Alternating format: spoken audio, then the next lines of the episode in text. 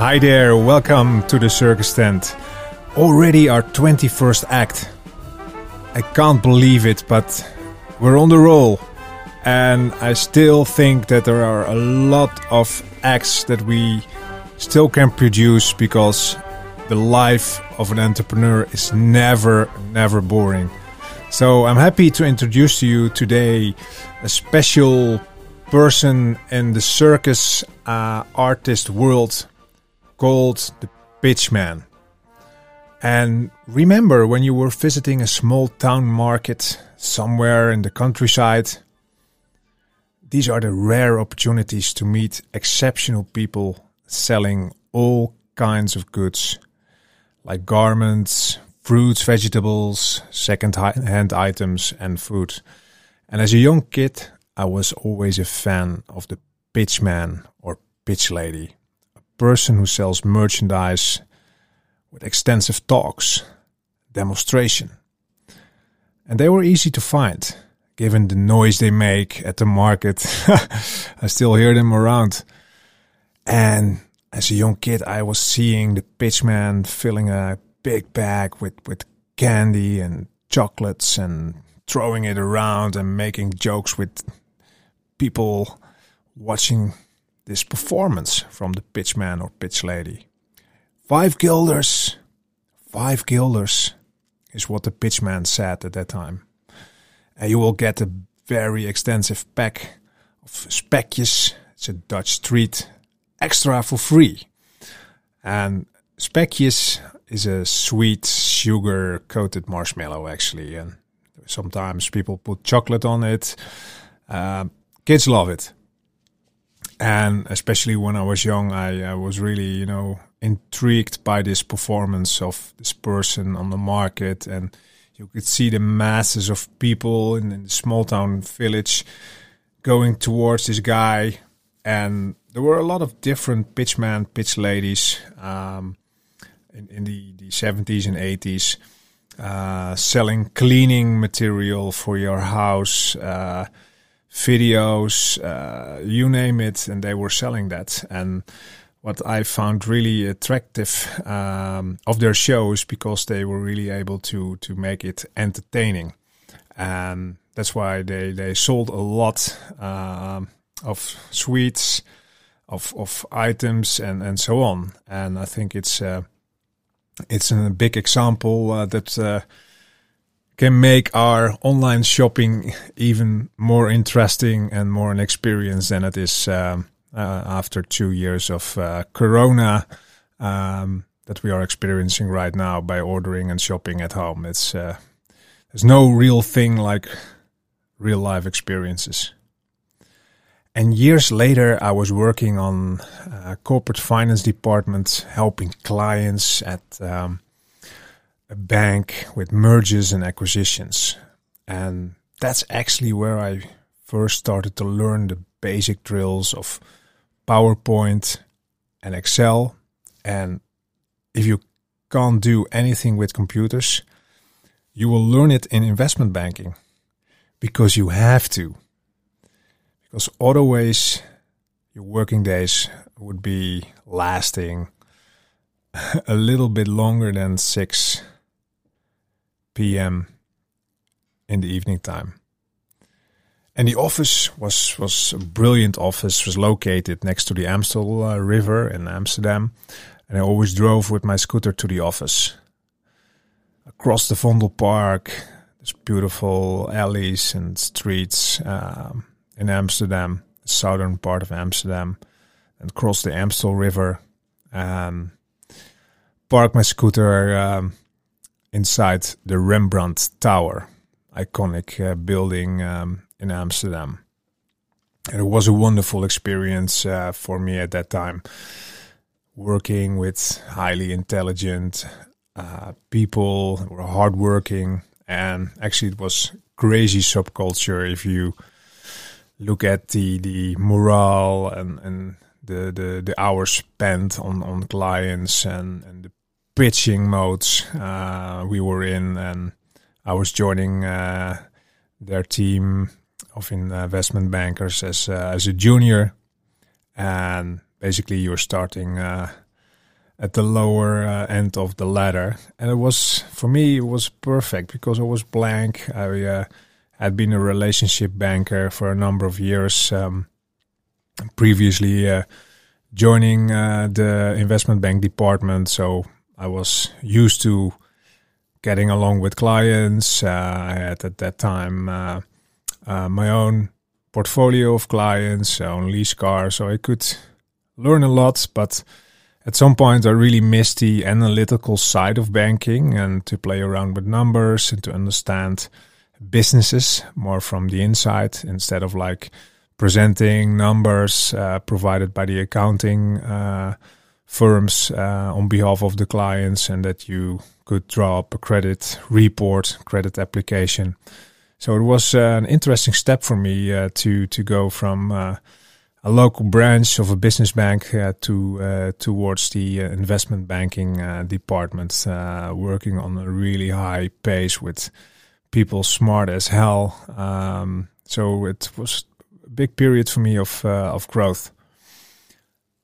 And in nearly every meeting with a customer, we had to prepare presentation material, providing numbers and details of a prospective investment or target company some numbers about revenues, um, insights of the management team, developments in the market, the latest comparable deals. It was a ton of work for us to, uh, uh, to complete. And actually, it's no wonder that the senior colleagues exploited our team of analysts and associates extensively. Man, they were really, really managing the slaves there. And I think they were right to do it because it's part of a hierarchy uh, and it's part of the culture. So um, you uh, you need to make uh, use of it and embrace it and uh, learn as much as uh, as you can. Um, and basically, we're working uh, also for a very big bonus every year that we got in uh, February. And the perks we got, uh, even you know, at the lowest end of the ladder, were crazy our own credit card, every night cater dinner, and flying to several international destinations, visiting clients, or just going on a ski trip. I loved it, but at the same time, I also tried to learn as much as possible uh, because you can use the experience and the mentality uh, that you are able to to experience there, and and leverage that in your professional career. Um, or in a career as an entrepreneur. And at that time, I really did not have it figured out um, exactly what I wanted to do.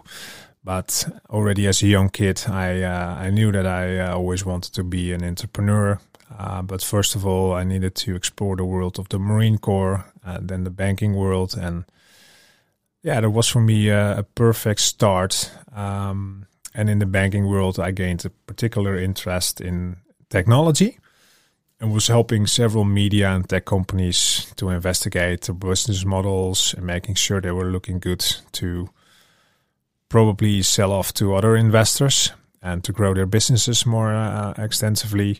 So the work mainly consisted of uh, sell mandates, um, merger mandates, um, or acquisition mandates. So you can could sell a company on behalf of uh, a customer uh, acquire a company on behalf of a customer or set up mergers uh, between more like minded and like sized companies. And in this work, I learned to build our own pitch material. So it's about teaser documents uh, that you can share with investors, pitch presentations, diving into all the different components um, of the companies investment memoranda is extensive booklet uh, that was shared to um, a lot of investors to also uh, trigger interest and, and capture attention and, and set up the uh, the sale process uh, on behalf of our client. And those were very highly structured uh, processes that you need, needed to follow. And in the beginning, you were getting a lot of orders, so to say, from uh, from the superiors to to complete this and complete that. And as part of the game, you you always had too short time, and everything needed to be finalized today.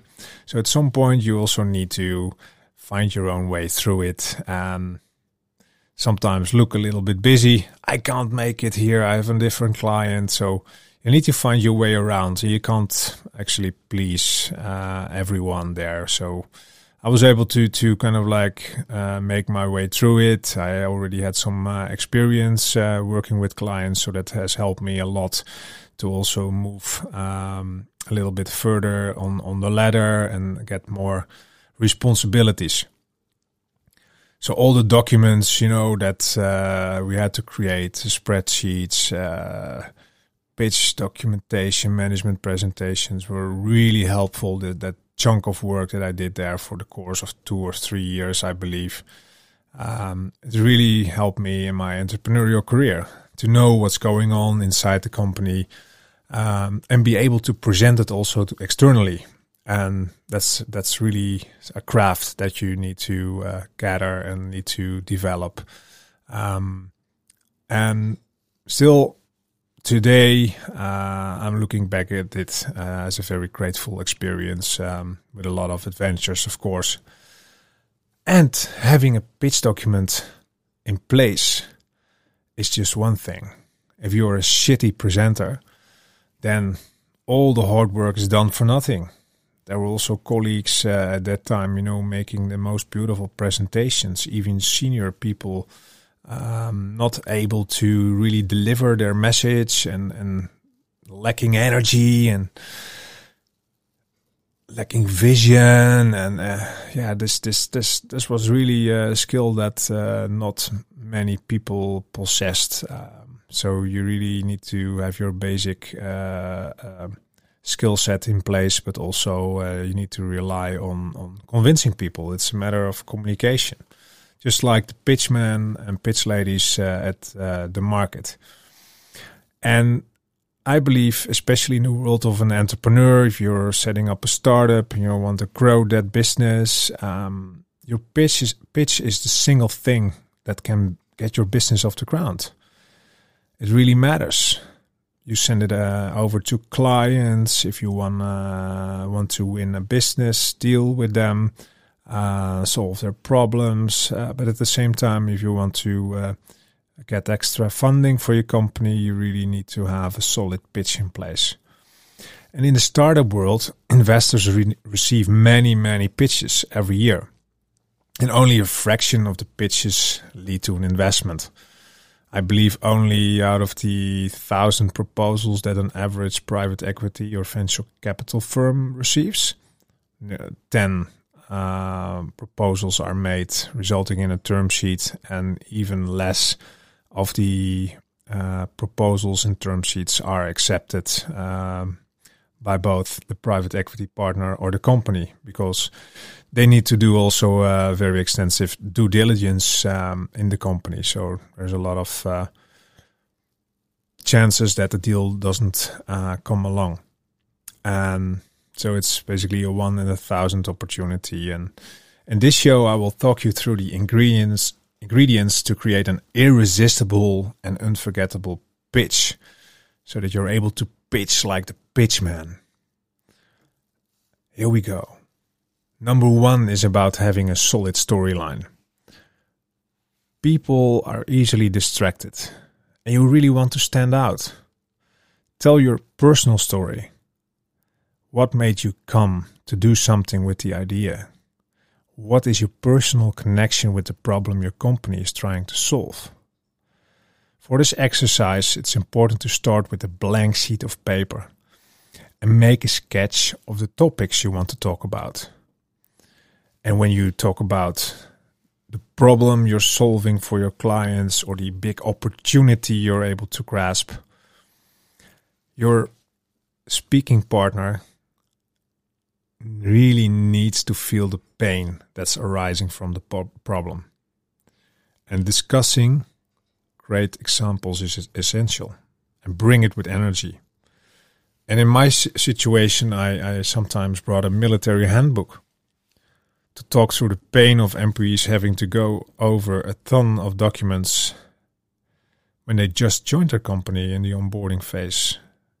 And basically, were sucked into a sink and swim exercise. And by doing that, you create a personal story that's going to be the fundament of your storyline. Basically, the narrative, what you're going to say, and what you want to ask. And the last thing is also important. Don't forget to be clear, crystal clear, what you're going to ask.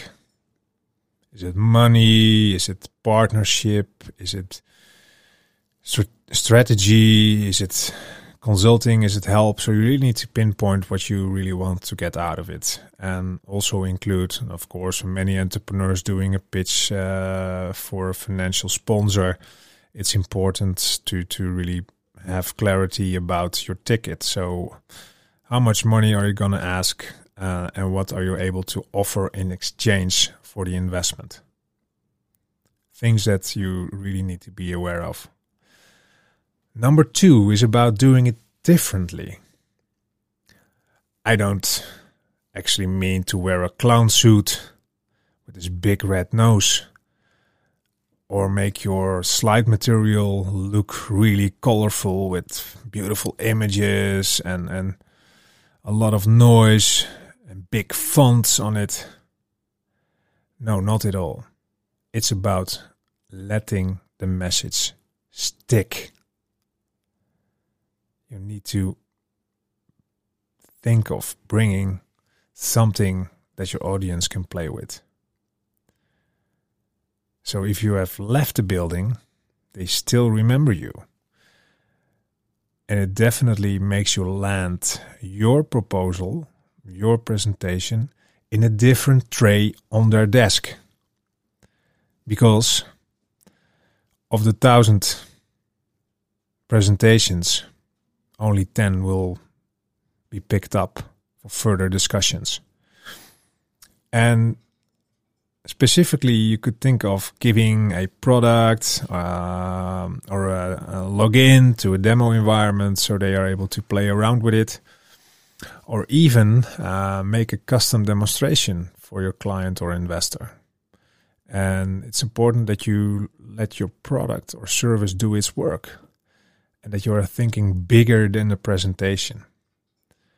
It's important to to really stick to that. Do it differently so that people remember and be relaxed. Don't be nervous. There's no use to being nervous. It's um, it's uh, important that you're authentic. Number three is about pr- approaching your pitch as an opportunity to to build a long term relationship be humble and grateful and see it as a learning opportunity. Because obviously you will hear, hear many times a no. And in my life, in my career so far, I heard non-stop no. And it, it really can make a difference. I learned if you keep your audience, prospective audience, updated on your journey, even if you hear a no. And share with them how grateful you are about the feedback and the insights. And even if you have this feeling like, hey, this this person or this investment firm is really a good fit with our company, given their expertise in the market, it really helps, you know, to uh, to get them aligned on uh, on your entrepreneurial journey, because there will be many more opportunities for you to arrive at and to help them um, make them uh, golden for you. So, at least it is important to give the right impression how it is to work together. Um, especially if you give them updates, they, they see that you are uh, they are that you are cool, you're doing, done your best, and even the most hardcore data-driven audience can appreciate it and be creative and see what works best for you. Important to build a long term relationship, it's not a transaction. Fourth, timing is important. It's a number one hygiene factor. By keeping your presentation very compact, it's for a really good cause.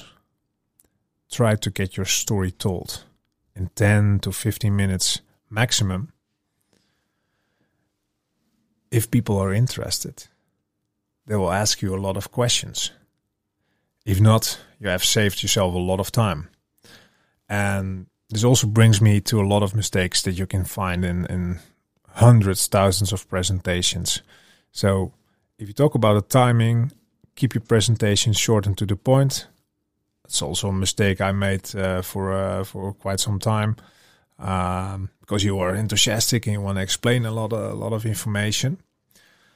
Here we go. These mistakes. There's no structure and it's difficult to follow. And having a clear and logical message is key. Think about the storyline. Too many details never ever lead to results. I will come back to this later on.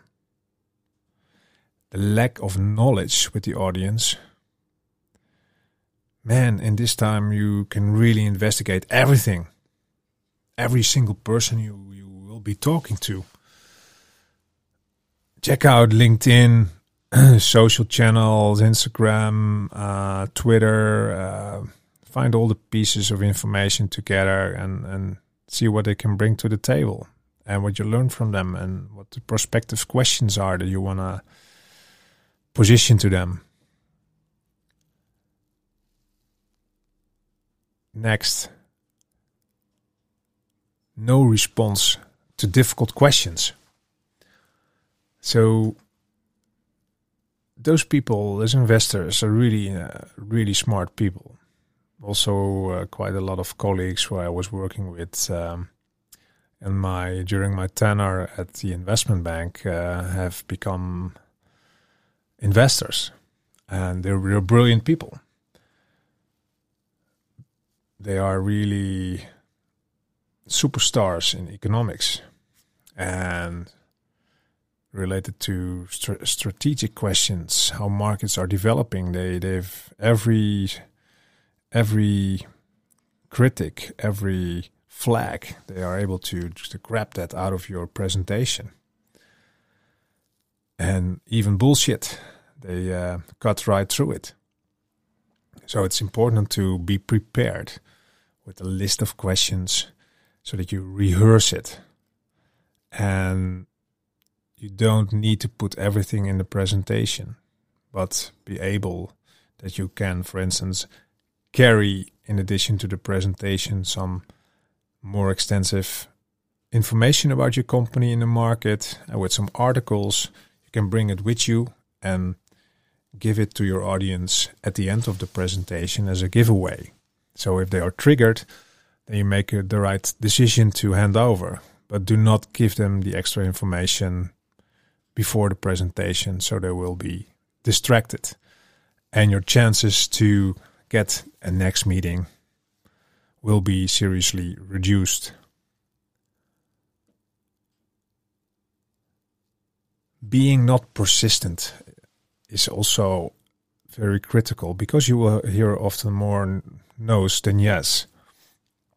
And please remember that there's always someone who believes in you. You will have to do a lot of meetings, but at the same time, if you've done your homework, investigation, you also understand which investor to talk to. So make a short list, talk to different people, other entrepreneurs who are working with um, the investors, ask them for the experiences, and don't be shy. I was always a bit shy, and I think uh, that's. Uh, it's no use. They're able to to to answer your question and and they're people too. So be good and uh, make the best out of it.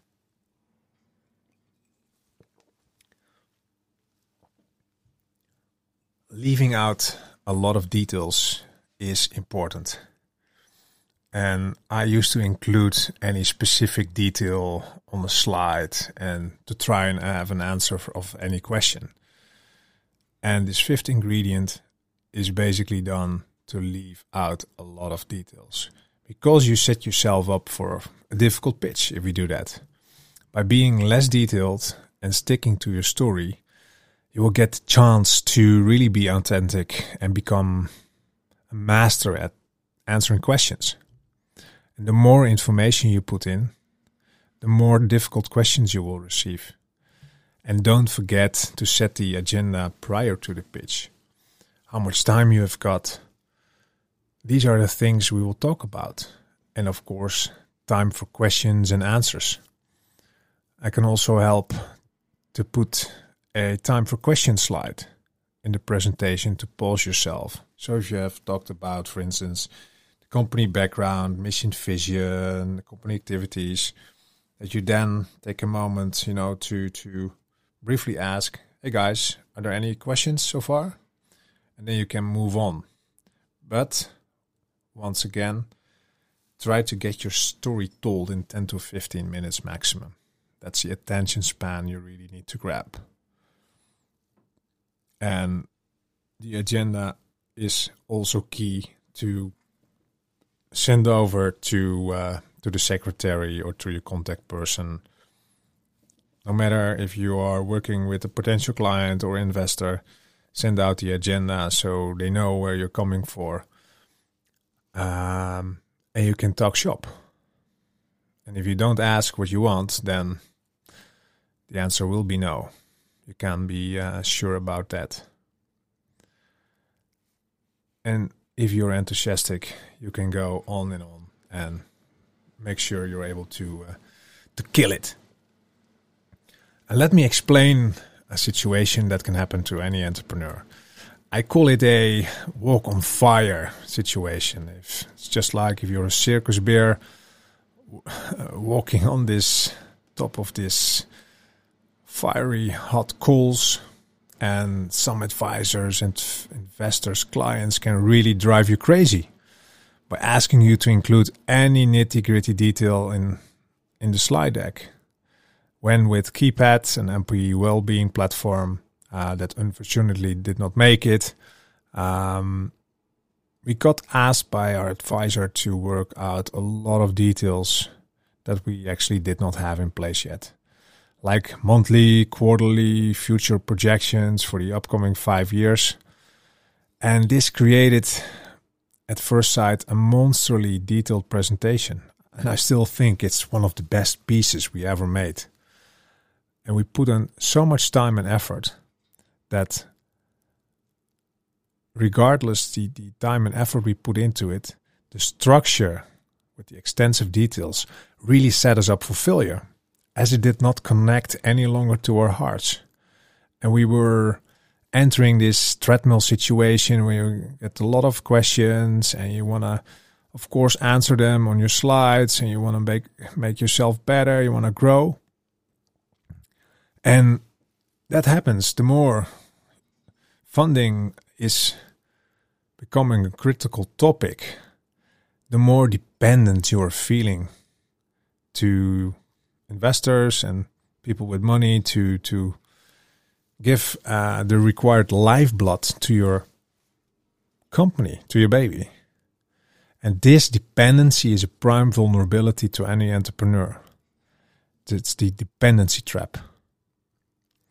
And similar to the beginning with Appical, I learned that there are many so-called helpful people who tries to use you with their advice.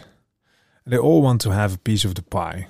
And it's typical for the Netherlands that are a ton of people positioning themselves, uh, you know, as influential, as wealthy, um, ready to invest. But those people, guys, they cost you energy, time, and a lot of money. And if you can't deliver, set the deadline. And when they cross the deadline, leave them and don't put your hope in in in their hands. And I made that mistake uh, quite some uh, times, a few times. And every startup is dealing with those people because you want to succeed and you have this dependency trap. You want to get going. And at the end of 2012, early 2013, we did a fundraiser. It was what my previous company, uh, Appical, where we were just having enough money to buy out the investors. And it was just uh, prior to Christmas, after Christmas, in the Christmas period, Christmas holidays. It was just after I received an invitation uh, for a shareholder meeting. with the number one topic on the agenda uh, my resignation. so they delivered the letter by mail on, on Christmas Eve. So that's the games uh, that can be played. Uh, and in this process, we dealt with an advisor who helped us lining up the investors for the buyout. So this guy had a decent understanding about the numbers, uh, the working capital, the growth capital, um, and the situation with the investors. And we needed to buy out um, a shareholder, um, a majority shareholder. I think they had 90 percent equity stake in the company, so it was quite an extensive uh, buyout for a very small company, just making 300 350,000 euros uh, in the first year, so it was not bad. Um, and I remember looking at the proceeds of the deal uh, when we uh, came to the conclusion phase with uh, two informal investors. I think we had to pay nearly 250k to the two private equity investors, and we received at that time, early February, 290k uh, and a little bit more than 100k a month later. So all of a sudden, after the completion of the deal, we also got uh, from two advisors, one doing the due diligence for one of the informal investors, um, and the other one helping us out with the investor lineup. We received invoices um, of around 40,000 euros.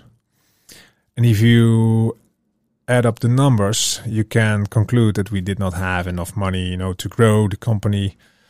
And this was was really, really bad because we were able to complete the deal. So we became 100% owner uh, with my uh, co-founder and buddy at that time.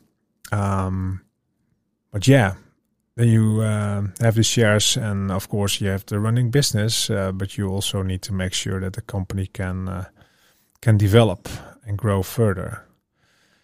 And because of the stress and, and the situation, I at that time it, to me it wasn't not such a big deal. I really uh, thought it was part of the, uh, journey and get going. And yeah, you have to persist. You have to move on.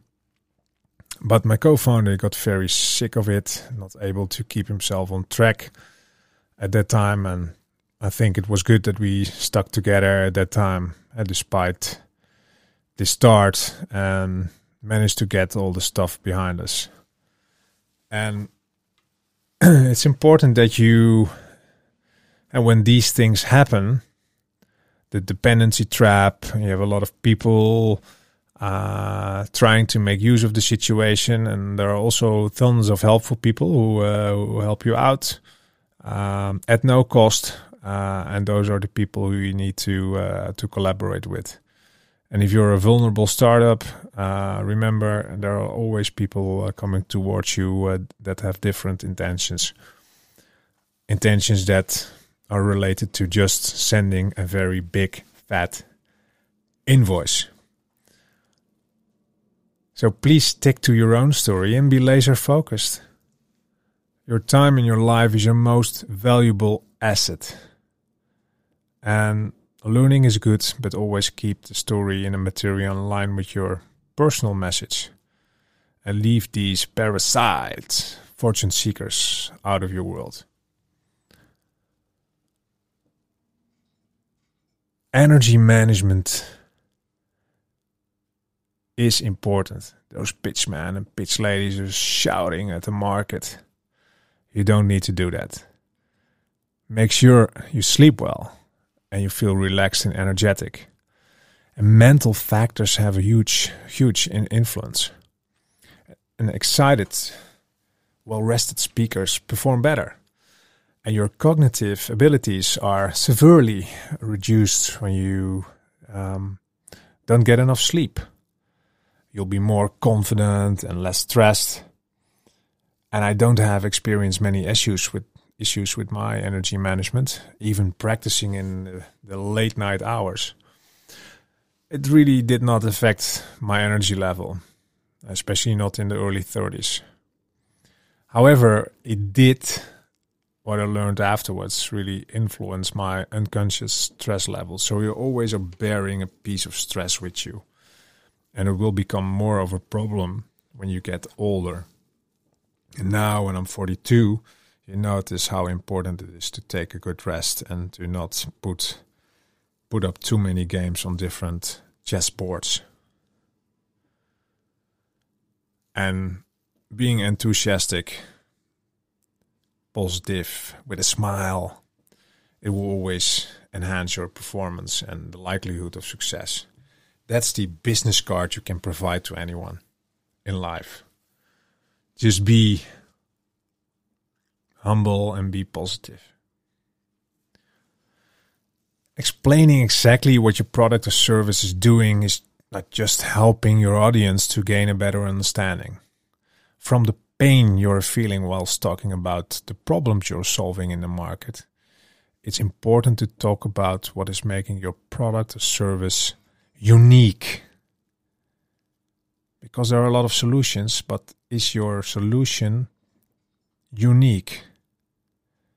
You also need to understand who your target audience is. So you can use demographic and psychographic features to pinpoint your customers uh, this is something for millennials, or this uh, solution is uh, for new joiners. Uh, this solution is more for small and medium sized enterprises. Um, or even when you target a certain market niche, uh, this uh, solution can be, for instance, for for retailers or manufacturing sites, um, oil and gas industry, you name it. So it's important to really sit down and determine what is important there for your target audience.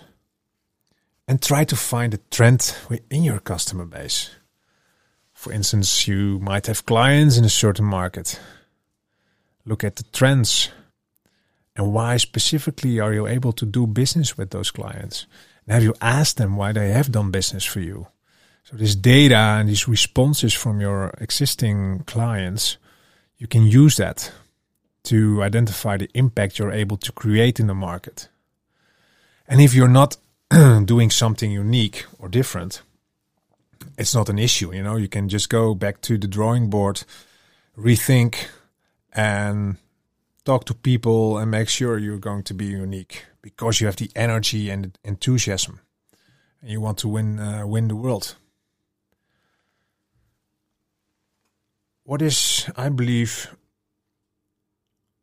important as a founder is that to some extent uh, you you are feeling alone uh, when you do the fundraising and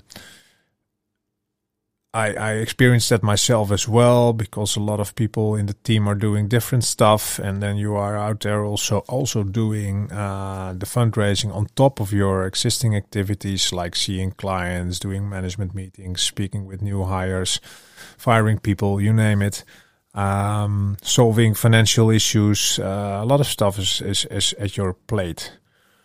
Um, and that's why I believe looking now back at um, at uh, the previous years, it's important to include a lot of more people. You know, make sure you have a team in place, uh, so you can rely on the teamwork.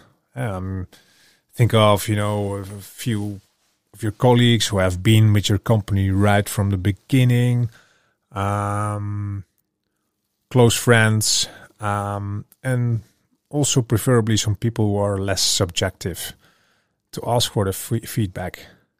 So you can practice your presentation and your messaging, and you have also the opportunity to ask other people to do the pitch presentation in front of you. So let other people do the presentation for you when you are rehearsing. And that will provide you with a mirror. So you will get the right feedback, you know, like, oh shit, this story I need to tweak a bit. Um, so you can make it more successful, more sharper, the message, and less time consuming. Remember, 10 to 15 minutes maximum. Even in meetings with clients, if they have an hour, you can make your point during the first 10 to 15 minutes, and then you can talk about all the other topics and questions they want to get answered. And that mirror is really important. And you know, and it's good to know that you're on the right track. A red flag is a red flag. You will meet a lot of people in your life as an entrepreneur. And it is exactly for this reason that I find this the most important tip. If you're not feeling right with the audience, follow your own gut. That's why it is so handy to keep your presentation short and to the point. To make sure you're able to win on your terms make sure you dress as sharp as you can. And you can judge a person by the way someone looks. Like this fluffy pitchman, his hat, his microphone, and stuff like that. But make sure you look good, you know, and you have all the things with you. Your charger, your laptop is uh, fully charged. You uh, you're able to to demonstrate your product or your technology make sure it's ready to go and make sure you are able to exploit that. And circling back to the pitch man what priorities would this artist put in your candy bag? So if you're looking at me as a young guy with my big blue eyes and my chubby chin uh, this nice smile what priorities would this artist put in your candy bag? If you're looking with those big eyes? For a pitch of a lifetime, but most importantly, the best outcome that will make you happy. And mistakes and hazards, I mentioned a few in this uh, episode. They are all around the corner. And here is what you can do, you know, to avoid the majority of them please, guys, avoid falling into the dependency trap. Yes, money is important to move on and grow, but you also need to follow your gut feel and your heart. So if you have a day job and you want to say goodbye to your day job, think of, you know, working part time. It's important to feed your family, you know, to pay your rent, to pay your mortgage. Make sure it's okay and don't make yourself being stuck in, in the corner and feeling dependent. That feeling is fucked up. I had it uh, several times. And I remember in 2016, you know, that I would go all in to get the funding in place. I had multiple interested investors, and I had no doubt that we would not succeed. But you really need to think about your responsibilities with your team. You have to complete the payroll every month taxes, creditors, and a lot of money is flowing out the business. And you want to achieve big time. You want to expand the team. So there are also a lot of expenses and investments you want to make. But if you need to let go of a majority stake of your founding shares, it will sooner hit you. So be aware of that. The dependency trap can also drag you into bigger problems. And when we got this proposal for 52% um, investment, that made us filthy rich and a lot of money to grow. Yeah, you, you were simply thinking at that time, okay, uh, our company is going to be around for the years to come. So why not? You know, let's uh, let's do it. And the other options were not that interesting. So um, money can also be um, misleading. And at that time, I also felt something was not right. Yeah, of course, as a founder, you, you also have the responsibility to your team and your family. And that's also a factor you need to be aware of, you know, the dependency trap, your responsibility to the team and the company. You want to make sure your company is going to be all right. And to me, that deal actually lasted yeah, a few years. Um, so it's important, of course, I've said it many, many times to listen carefully to yourself. Um, figure out what you want. And then move on. And don't walk as a circus bear on this fire. Because doing tricks and stuff like that is simply not okay. And if promises are not kept in the beginning, there's no basis of trust, anyways. And you can skip that because you've seen the red flag. And what I told you in the early episodes, it's important to share your responsibilities and your vulnerabilities. And then you can really identify yourself if a collaboration is in it for the long run. And just remember, there's more at stake than, than just a pitch. There's far much more at stake. It's your life, especially with doing extensive deals in the beginning of your company when you move from startup to scale up. So, guys, this is it. Um, some valuable tips and personal stories that I hope will let you win at your terms. So that you're going to be an artist in pitching to your future clients and investors. The Circus Tent podcast season number one is nearly coming towards an end. We have three more episodes that we will produce for you before the 1st of March. Of course, we'll be having a brand new season, the second season in the existence of uh, the Circus Tent, and I'm very proud of it that we will uh, continue our journey to produce content for any entrepreneur or young aspiring entrepreneur to learn about the other side of building your business. And we will be producing a brand new book. It's called The Art of Vulnerability Delivering Mental Resilience in Startup Chaos. It will be released at the end of April 2022. You can already make a pre-order on our website, thecircustent.com slash shop. Thank you so much for your help and have a great day.